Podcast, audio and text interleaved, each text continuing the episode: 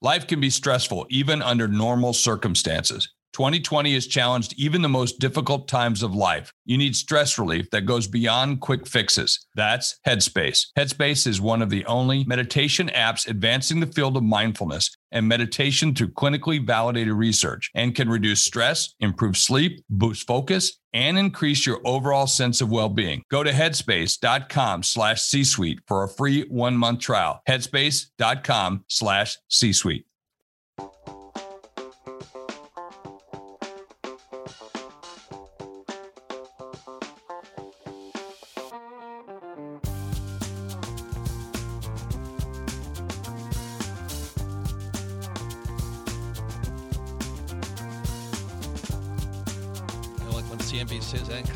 Next is Mohamed El-Erian. I stop. I want to listen to what this man has to say because, in my opinion, he is one of the smartest guys with the view of the world and the pulse of the world.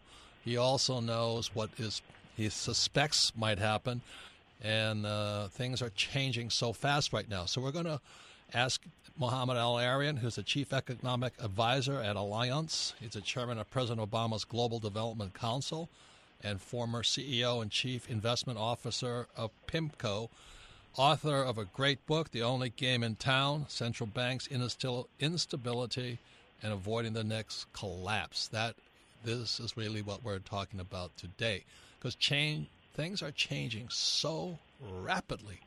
I don't know how anybody can be complacent. Any comments, Kim? Yeah, I've been looking forward to talking with Mohamed El-Erian because um, when Trump got elected, I think that was a bit of a game changer in terms of what's going to happen next. All of a sudden, we were all going down this one road called Hillary, and that changed and how it's going to affect the U S and the world. And uh, Mister El-Erian has a fantastic take on things, and uh, one of the smartest guys I know. So I'm excited to get started. Yeah. So uh, before we begin, Mohamed, you know, you were in President Obama's Global Development Council, and you're also author of The Only Game in Town, which is a fantastic book. But obviously, you saw things that the average person does not see. And so my question to you is, because when I read The Only Game in Town, I was still kind of wondering what's really your motivation. You know, when I write a book, there's a, it's a lot of work to write a book. And you've got to be extremely motivated. There's got to be something driving you. And so I'd like to know, what was the reason for writing The Only Game in Town? And what do you want the readers or your listeners to know about why the book is important to them?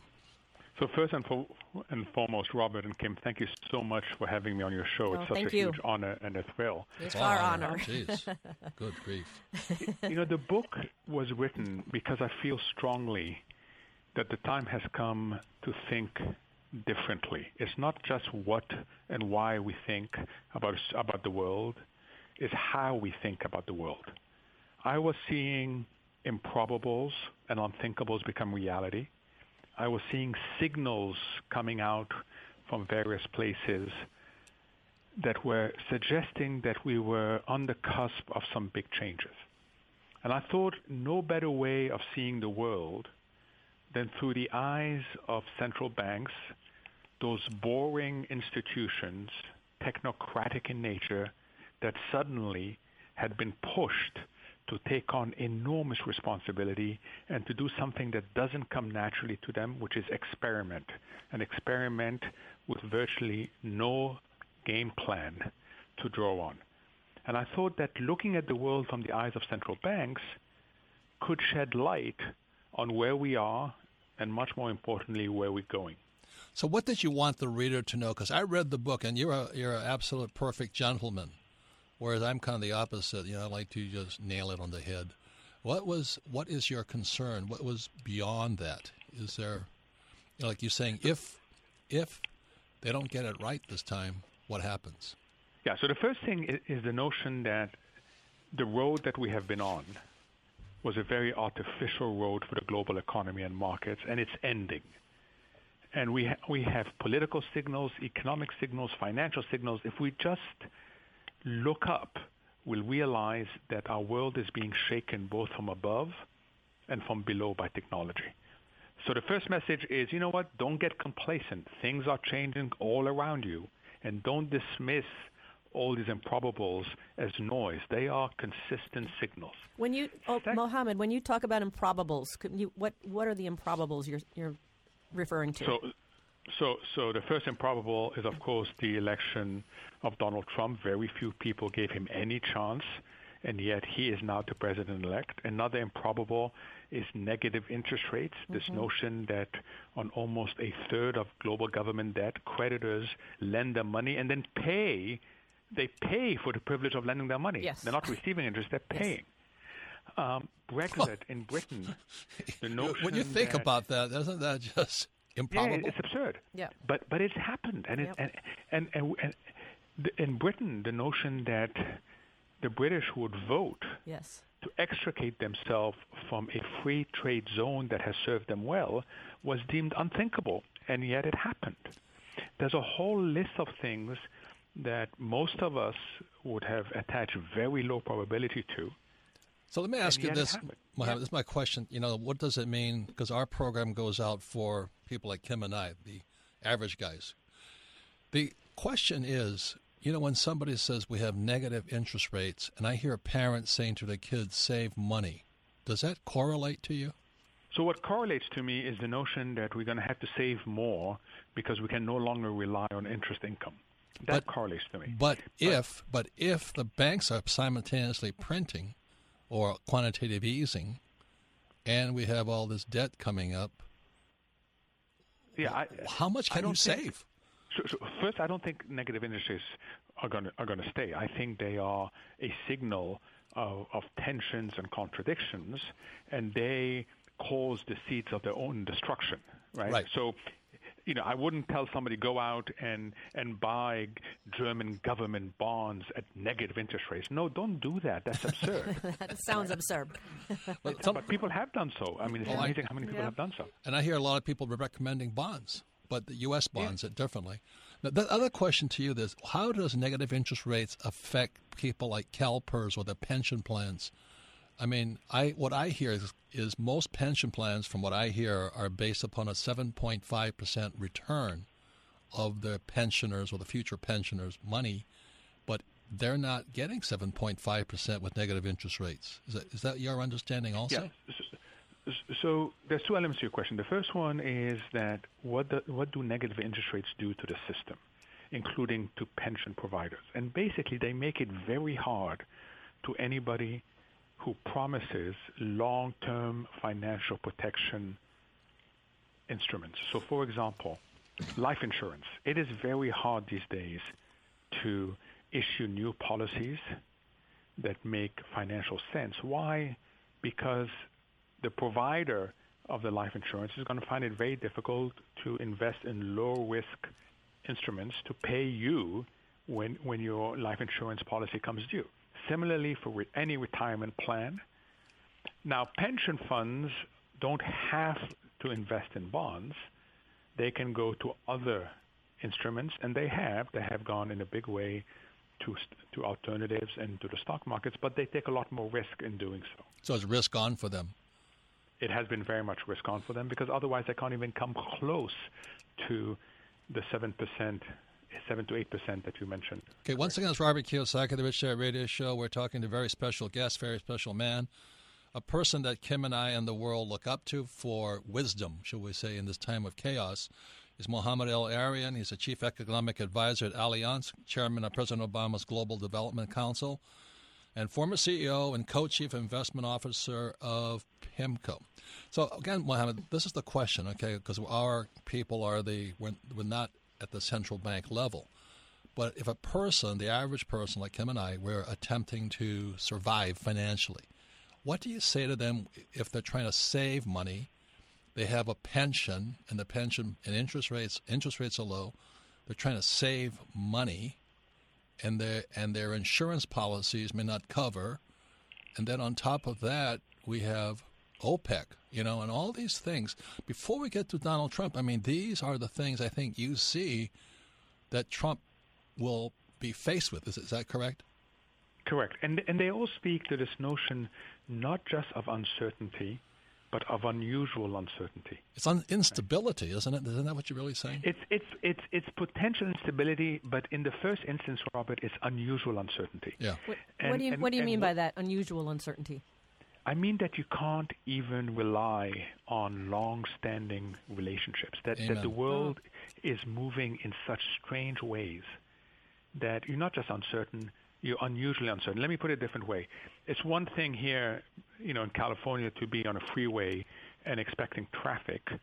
It's another thing being on a freeway and expecting the combination of traffic, snow, and fog, okay? The world becomes much more uncertain, and, oh. and uh, certainly we're not used to those conditions. Yes. So it speaks a lot to the world you face and the recognition that you may end up making a mistake, not because you want to make a mistake, but the world is so uncertain now, and make sure you can afford your mistakes. I tell people th- the most important thing is to be able to afford your mistakes. And you, if you think you're going to make a mistake that you cannot afford to make, then change the way you are dealing with your finances. For example, in, in your book, uh, The Only Game in Town, you, you talked about the T-junction, and right. there's two ways we could go. Now, has that all of these unusual uncertainties and all the improbables, has how has that affected this T-junction? Yeah, so, so first I'm really glad that, that you have your show. I'm really glad that Rob is, is writing his book, because we have to realize that things that we took for granted, opportunities, if you like, are no longer there. They've changed. The formulas, we don't change the, the with for, that. Yeah, the formulas are finished right now, as far as I can see. Correct. Correct. The historic formulas no longer work. Right. And that's because the world, I go back to this notion, the world is being shaken both from above and from below. L- l- let me give you a simple example from below to show you how, okay. how it's not just individuals. You know, if you were Hilton, it had taken you one hundred years to manage and build hotels so that you can provide rooms for seven hundred thousand people around the world. Along comes Airbnb. They've never built a hotel. They've never managed a hotel. They know very little about the hotel industry, and yet they can provide a million rooms in six years. And that's the technology that's changing the game. So our special guest today is Mohamed El-Erian, Chief Econ- Economic Advisor at Allianz, uh, Chairman of President Obama's Global Development Council and former C E O and Co-Chief Investment Officer at Pimco.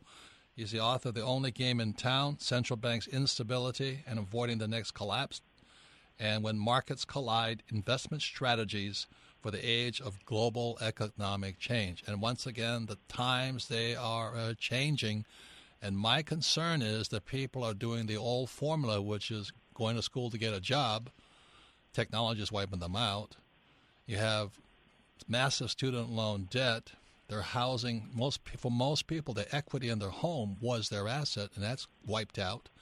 And they're trying to save money at the time of negative interest rates. So that's why I'm very, very happy, honored to have Mohamed El-Erian, person both Kim and I respect and the world respects. Any comments? Yes. So, uh, Mohamed, in the first segment, you talked about the improbables have now become a reality, and one of those improbables is the election of Donald Trump. So how does President-elect Trump affect the economy, affect all of these changes, and what what do you see coming? So first, the message is very clear, and the message is that the average person feels very insecure, financially insecure, not just about themselves, but also about the prospect for their children, mm-hmm. because after all, this may be the first generation that sees its children worse off than they were, yes. and people don't like that. In addition to feeling financially insecure, the average person feels angry because they have witnessed the very rich get, get richer, and the average person has struggled. So the first message that's coming out very strongly is, despite what the data tells you, uh, that we've been doing better than other countries, that we've created over fourteen million jobs, despite all that, the average person doesn't feel it. Mm-hmm. And the second element is what I call the politics of anger. That when you get angry, you mistrust expert opinion, and you start looking for change. And what you're looking for is just to give a very strong shock to the establishment in order to get change. That is what Mister Trump's election tells us. That is what Brexit tells us about the United Kingdom. And I suspect we'll get similar messages in other European countries. Right. Kim and I were just in Germany and Amsterdam last week, and um, it's a different world from America. You know, they're in the middle of a European shakeup, and America's pretty complacent again. And that's why I think Americans get a little cocky. And yet, when I'm in Europe, they're you know they're looking at Marine Le Pen right now, and even Merkel becomes in question, the Chancellor of Germany. So my question to you is this, okay?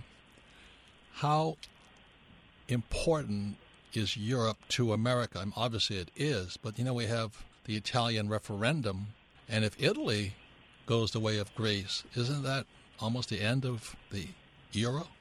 So, so Europe is important to us, not as much economically as as politically, security-wise, and because markets have become very global. So if it was just about the economy, we can still be the good house while the European neighborhood is challenged. We wouldn't be dragged down by the neighborhood.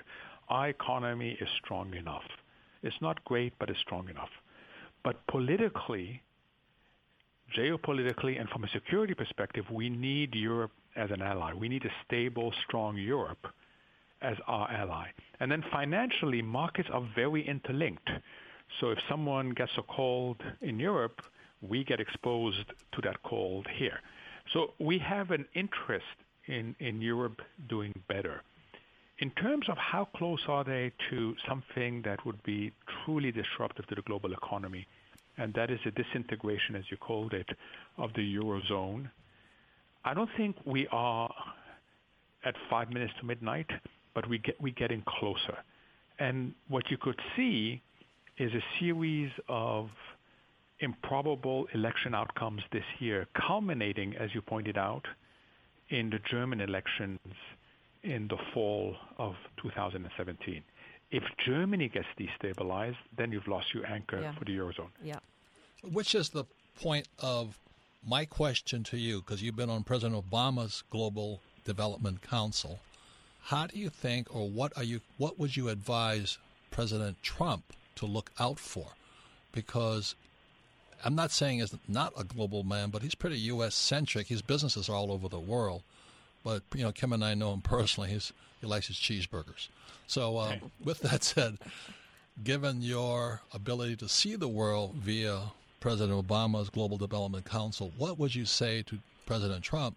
Watch out for this, or this, these are important points to look out for.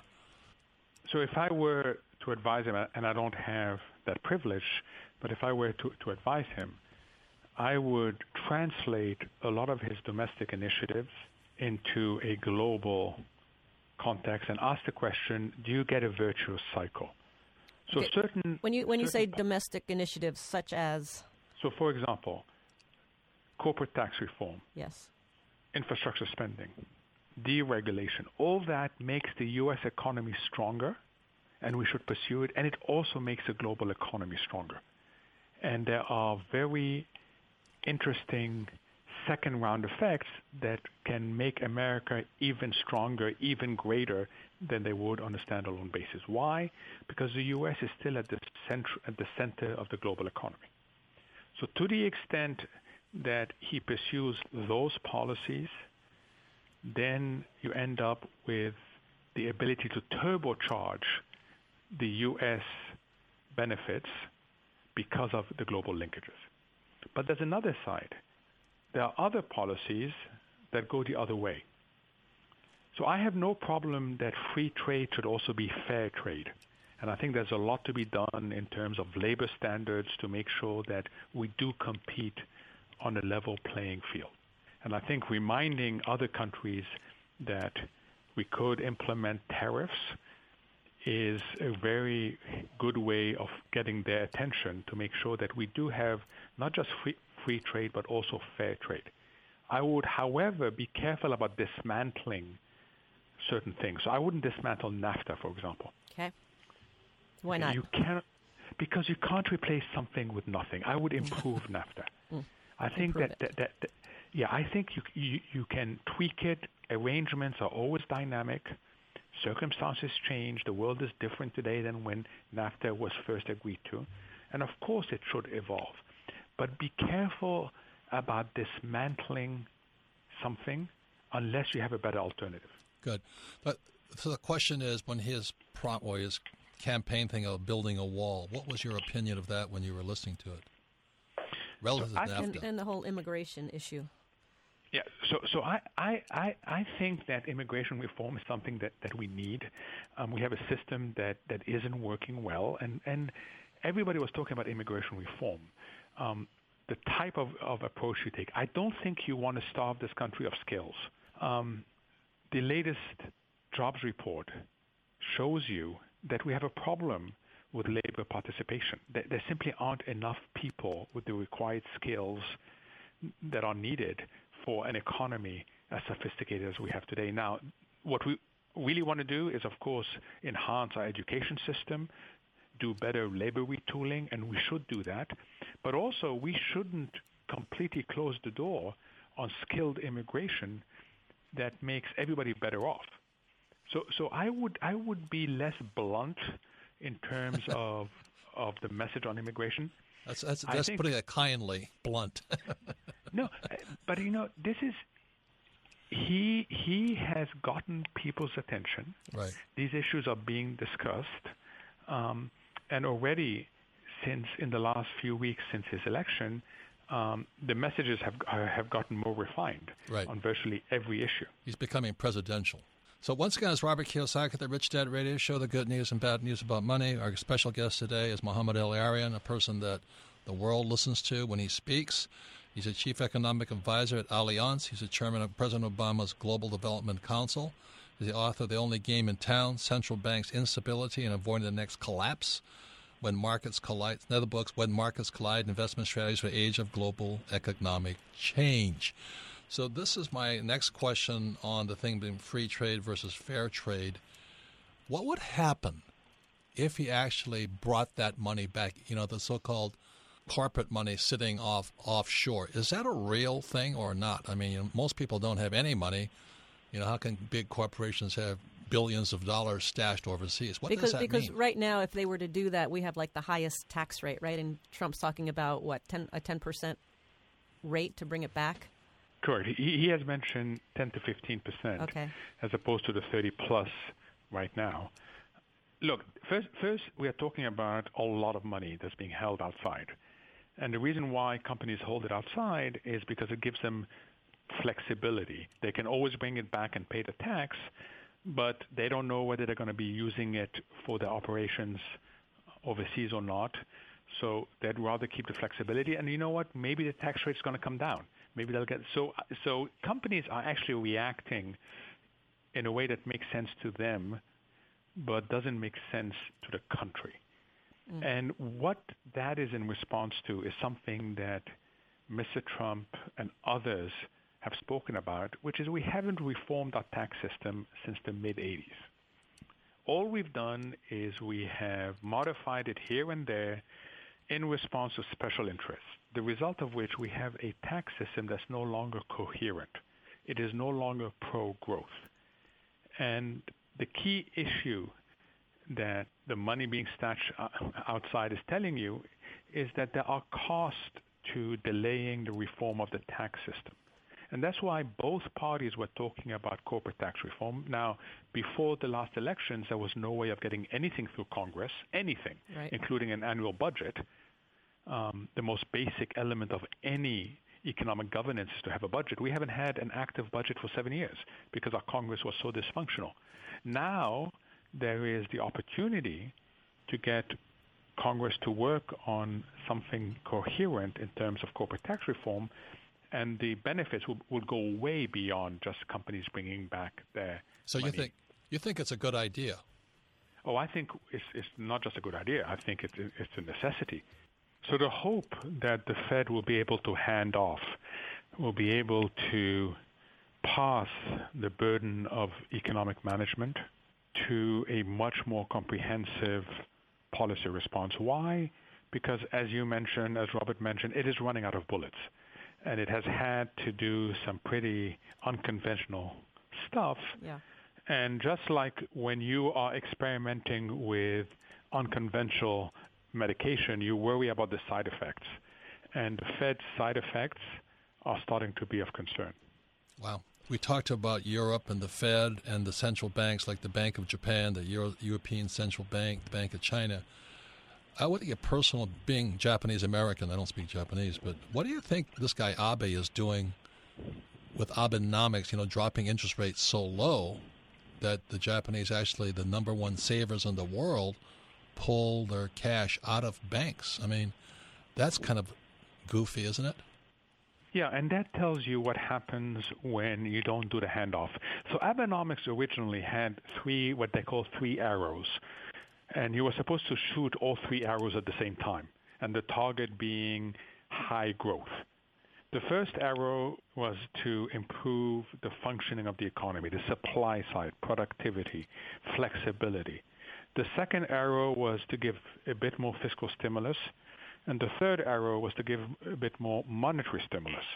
As it turns out, really only the third arrow has been shot, mm. and it has been so relied on that you've had two consequences. One is that the central bank has had to do very extreme things, not only negative interest rates, but also committing to targeting a certain level for bonds, which means you take on the whole market. And the second thing is that the central bank's actions are not just less effective, almost ineffective, they've become counterproductive.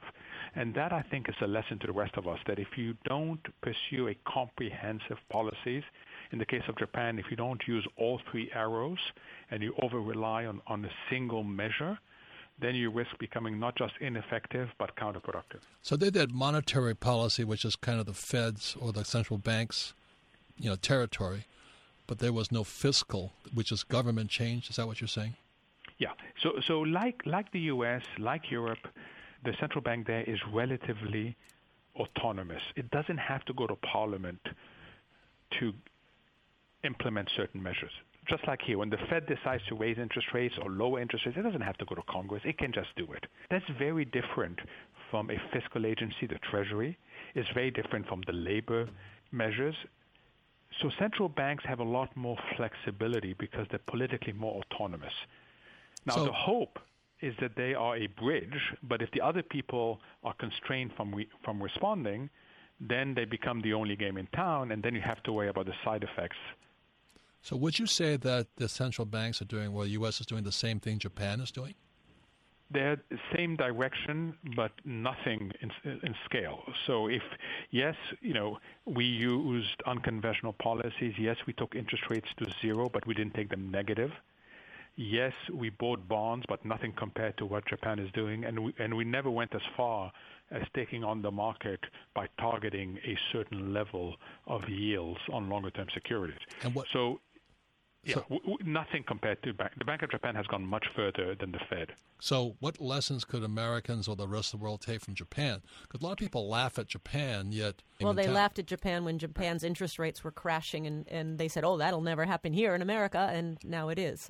So, so what lessons? You're right, and Ben Bernanke in the early nineties wrote wrote a paper saying why Japan won't happen here. Now, what he was talking about is exactly what Kim said, low interest rates and low growth. Guess what? Japan happened here. Yeah. So, you know, for us, Japan is a warning. Now, remember, they've been stuck in this low growth malaise for, for over two decades. We've been stuck there for eight years. Right, so they're way ahead of us, but we should pay a lot of attention because we don't want to follow the same road. Um, we want to learn from their mistakes and do things differently. Are we learning? I think we are. I think the Fed certainly is learning. Um, hopefully the political class will learn. Now, one advantage that the U S has, and you being Japanese American will know, that that, that, that conformity is a big issue in Japan. Conformity oh, is a huge issue. Right. Right. So you don't take on the establishment. You don't take on expert opinion. In the United States, people are much more entrepreneurial. Right. Um, so it is very hard to have disruption, internal disruption um, in Japan. Um, whereas in the United States, you, you see it happening both in the private sector through amazing innovation, but you also see it in the political system through the election of Mister Trump. So, so let me ask you this, Mohamed, because it's obvious that the American people are saying we don't want, we don't trust the establishment, we don't like the establishment, being the politicians, being Wall Street. Is the establishment hearing this, and do you think there'll be change on that on that front? So I think the establishment is definitely hearing it. Yeah. Um, and the establishment is trying to figure out what does it mean and how, and how they should respond. Um, yes. Now, there's a lot of inertia in the system, so so it's it's really important that the disruptors, um, and I mean disruption in a positive sense, um, yes. you know, making you do things better as opposed to disruption making you do things worse. Um, you know, the disruptors are going are going to have to be be willing to take on conventional wisdom, take on expert opinion, and it's happening not only here, but it's happening across the Atlantic as well. Once again, Robert Kiyosaki, the Rich Dad Radio Show. Our very special guest today is Mohamed El-Erian, the Chief Economic Advisor at Allianz, Chairman of President Obama's Global Development Council. I've been asking about his fantastic book, The Only Game in Town. It's about the central bank's role in the world. But there's one more thing I'm concerned about with Mister Trump, and it's the price of oil. So not only have, you know, oil uh, interest rates dropped, but oil prices have dropped. And now OPEC is basically forming, you know, enforcing its global cartel, attempting to push the price of oil back up. And I want to know what your f- viewpoints of that is. So I think we are entering most likely a range for oil prices of forty-five dollars to fifty-five dollars. But let me ask you this, because I'm very, uh, I'm a you know, layperson here. Aren't a lot of the economies, like the Russian economy and Colombian economy, based upon one hundred dollars barrel oil? Yes, and when they saw oil go all the way down to thirty, um, they got terrified, and that's why they've been brought back to the table. And you just mentioned the latest p- production cut agreement that includes not just the OPEC countries, but the non-OPEC countries, include, including Russia, that has committed to a cut of three hundred thousand barrels. So their minds has been focused, um, and they've be- and they've been chastened by the impact of much lower so, oil prices. And so, this is this is my question to you then. If it's a one hundred dollars basis for the economy, that's like somebody making fifty thousand dollars a year and suddenly his salary is cut to twenty-five thousand dollars a year. So from your global perspective, what is the impact of oil at fifty percent of what it needs to be? The first thing these countries have done is is they've drawn down their savings and and they've borrowed more. And, and you know, it's like an individual. You know you can't live off your savings, and you can't, you know you can't just you know, um, use your credit card all the time. You've got to change the way you behave. So stage two is to look to generate non-oil revenue and cut some of your spending. And, and we're seeing these countries do it. Now, if you are Nigeria or Venezuela, then you find that very hard to do because the system right. is so complex. And there you get a very disorderly market adjustment. And when you said that, when you said the price of oil, you see it at forty-five to fifty-five, why why that range? Why there? What's the reason for that? So when you go below forty-five, OPEC countries start hurting a lot, and mm-hmm. they focus on reducing supply. So the oil price benefits from support of lower supply after a certain point. But when you go higher than fifty-five, then you bring on the new technology, shale production in particular, in a big way. Okay. So, mm. it, so what happened is the market is starting to stumble into a ten dollar range that is all on the supply side. Mm. On the one hand, it's OPEC cutting production. On the other hand, when prices get towards fifty-five, or higher, shale shale output comes in in a big way. So this is the big question on everybody's mind right now is the love affair between Putin and Trump. and there was and they've there, never met, right? They've never I, met. I know, but the, there was there was also a love-hate between Obama and Putin. You know, given that you're part of President Obama's Global Development Council, what is your opinion? So I, I think Russia is really complicated, and I think that whether it's Secretary Clinton or the president-elect, uh, the Russian relationship is, is, is a very tricky one. They are having issues at home. Right. They're having pressures, as you point out, from lower oil prices. The oldest trick in the book, Kim and Robert, is when you have pressures at home, you go on a foreign adventure. Yes. Start a war. And yes. they've gone on foreign adventures. Yes, the first have. one was Ukraine, and the second one now is Syria. Syria. And when they go on foreign adventures, they play to a completely different set of rules than we do. So and what? It, What what do you and, see? And it causes all sorts of challenging issues in terms of how should we respond. So, so I think that this is going to be a very important strategic relationship. I think it's a very complex relationship, um, and it was simplified beyond um, belief in the campaign by the Russians themselves as well. Um, and now we're going to see the complexity of it. So let me ask you this: we have a, we have a deadline coming up in March, right? The we have to borrow more money. Right. Right. What's your, feeling, what would your, what advice, what advice would you have for him at that time? We can't so keep cutting. He, so I think he needs, he needs, he needs to come in and he needs to have a six-month budget. We need to get out of this inertia that we have been on on the budget side. So he needs to have a six-month budget that sets out his priorities. I think that, that as long as you invest in growth-promoting activities, and that's a really important qualification, there is room to borrow a little bit more. But you have to make sure that you promote growth. You know, like it's like it's about everybody. What you spend it on, right? Correct, yeah. correct. If yeah. you if you if you can, sp- it's a little bit like an education. You don't want an education for the sake of an education, okay? And and certainly don't want to finance it with student loans. If you're going to get an education that doesn't pay you, get you a better job, then you shouldn't do it, and you certainly shouldn't use debt to do it.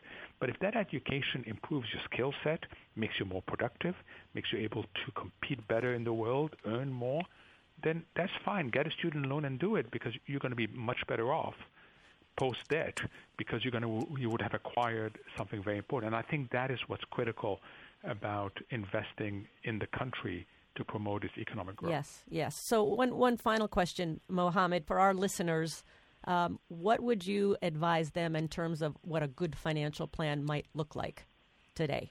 So, so I would go back to What, where we started this, is that there, there is a reason why you're feeling so unsettled and some are feeling insecure. The world is changing. Make sure that, that you can have that mix of resilience and agility. So, so always question why you're doing certain things. We, we joked we joked about people buying bonds at very low rates or at negative rates, and yet they did it. A lot of people did it. Why? Because they never questioned why they were doing certain things. And so I, th- I thank our special guest today, Mohamed El-Erian, the Chief Economic Advisor at Allianz, Chairman of President Obama's Global Development Council, and former C E O and Co-Chief Investment Officer at Pimco.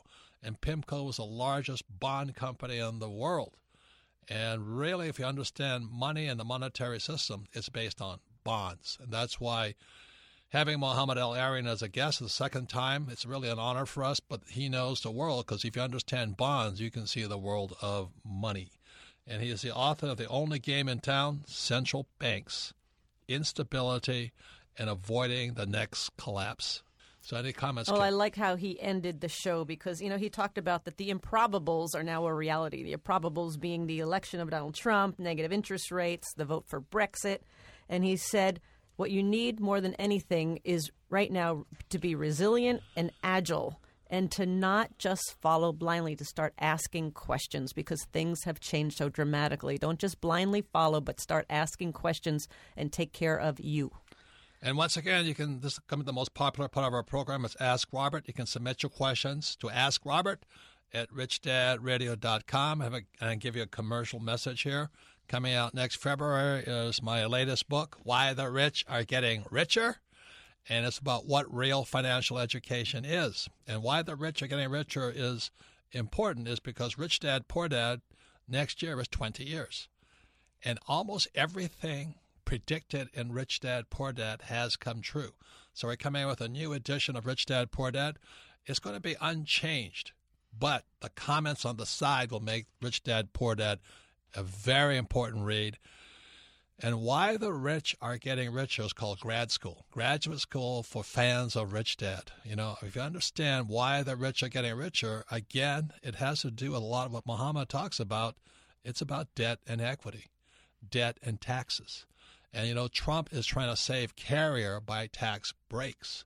If you can understand that, you'll understand why the rich pay less in taxes or nothing in taxes, and they use debt to get rich, whereas President Obama is completely the opposite of Donald Trump. Obama pays thirty percent in tax, and Mitt Romney running against Obama was paying only twelve percent tax. So which kind of president do you want? A president that pays no tax or a president that pays a lot of tax. I'm not Republican or Democrat, but I'm saying it's time for you to start choosing who you listen to. So that's why we have the Rich Dad Radio Show. You can submit your questions again, once again, to AskRobert at rich dad radio dot com. What's the first question there, Melissa? Our first question today comes from Angelica in Miami. Favorite book, Rich Dad, Poor Dad. She says, Robert, I'm fifty-three years old and I've lived twenty-seven years of my life in Cuba in communism and twenty-seven years in the U S in capitalism. My knowledge about finances and money are so limited and my financial I Q is very low. I recently finished your book, Rich Dad, Poor Dad, and I was taken aback at how much sense everything you said has made. My question is, do you think that there are realistic chances that at my age, I can improve my financial I Q and start to build wealth? That's a fantastic question because it really has nothing to do with age. It has to do with uh, desire, ambition, and how willing you are to learn. It's one of the problems I have with with Cuba and the U S is most of our school systems are more like the communist system. They don't tell you anything about money. Most school teachers lean towards the left, the communist side, not the capitalist side. And that has always been my complaint between Rich Dad. You know, my poor dad was not a communist, but he always believed the government should take care of people. And you know, living in Cuba, what happens when communists take over the economy. And that's what my poor dad espoused.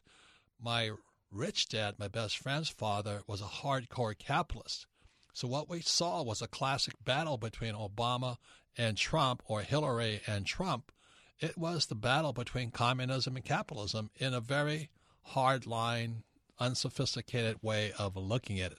So to answer your question, financial I Q very simply means your ability to solve financial problems. That's what I Q means. When you look at your I Q, academic I Q, how well can you solve a problem?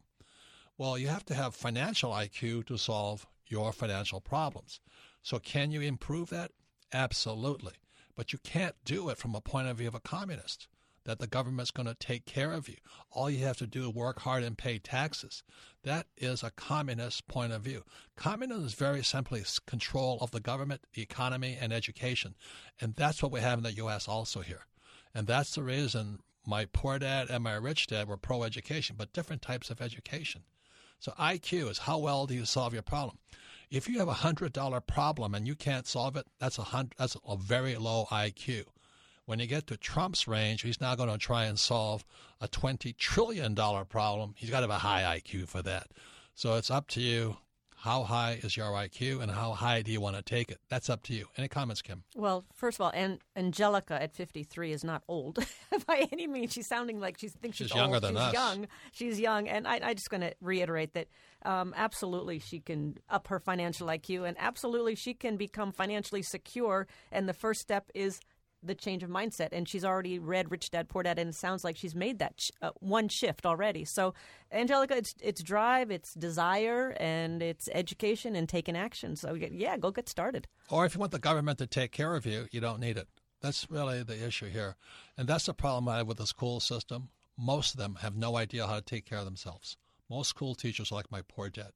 My poor dad lost his job in nineteen seventy-three when he ran against the establishment. And he could not recover because even with a P H D, he didn't have the skill sets to survive in the real world. And that's what El-Erian is talking about, is with technology coming along, millions of people are going to lose their jobs, and they don't have the skill sets to survive. They don't have the financial I Q to survive on the street. And that's why the Rich Dad Company was formed. That's why Donald Trump and I write books, is because you'd better be able to survive, or as the song by Bob Dylan says, you're going to start sinking like a stone, and millions of stink sinking like a stone. And, you know, there's a lot of people who listen to our show who are in the network marketing business. And, I mean, that's a, that's a good place to start. I mean, Absolutely. I mean, I, I was in network marketing when um, before Absolutely. I became an entrepreneur. And you learn a lot of great skills. You learn about business. You have a support team there that, that'll help you move forward. So it's really a, a really good, good alternative to start in the world of business. And you surround with like-minded people. And Donald Trump and I are the only two guys in the so-called financial education business that endorse network marketing. Because we support you being a capitalist, yeah. not a communist. Next question, Melissa. Our next question comes from Amanda in Canada. Favorite book, Rich Dad, Poor Dad. How will the new presidency and global financial change affect Canada? Will we be piggybacking the U S, or will we have an individual advantage? Oh, we love all the Canadians, our favorite people up there. But as you and I always know, if America does well, Canada does well. If America goes down, Canada goes down. And I think it's interesting that Trudeau is now trying to cut a Brexit, not a Brexit deal, but a kind of an E U deal with England to now.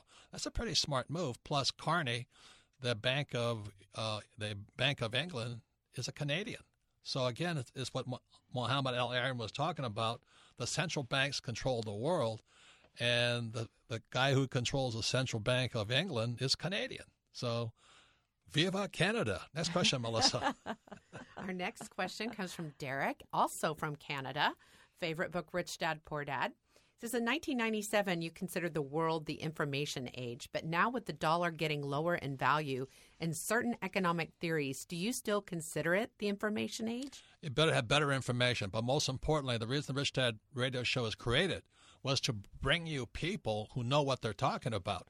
You know, Obama was talking, I'm not Republican or Democrat, you know, but Obama was talking about fake news. Hey, this whole world is full of fake news. I don't know how anybody can believe the web. You know, they go online, the internet.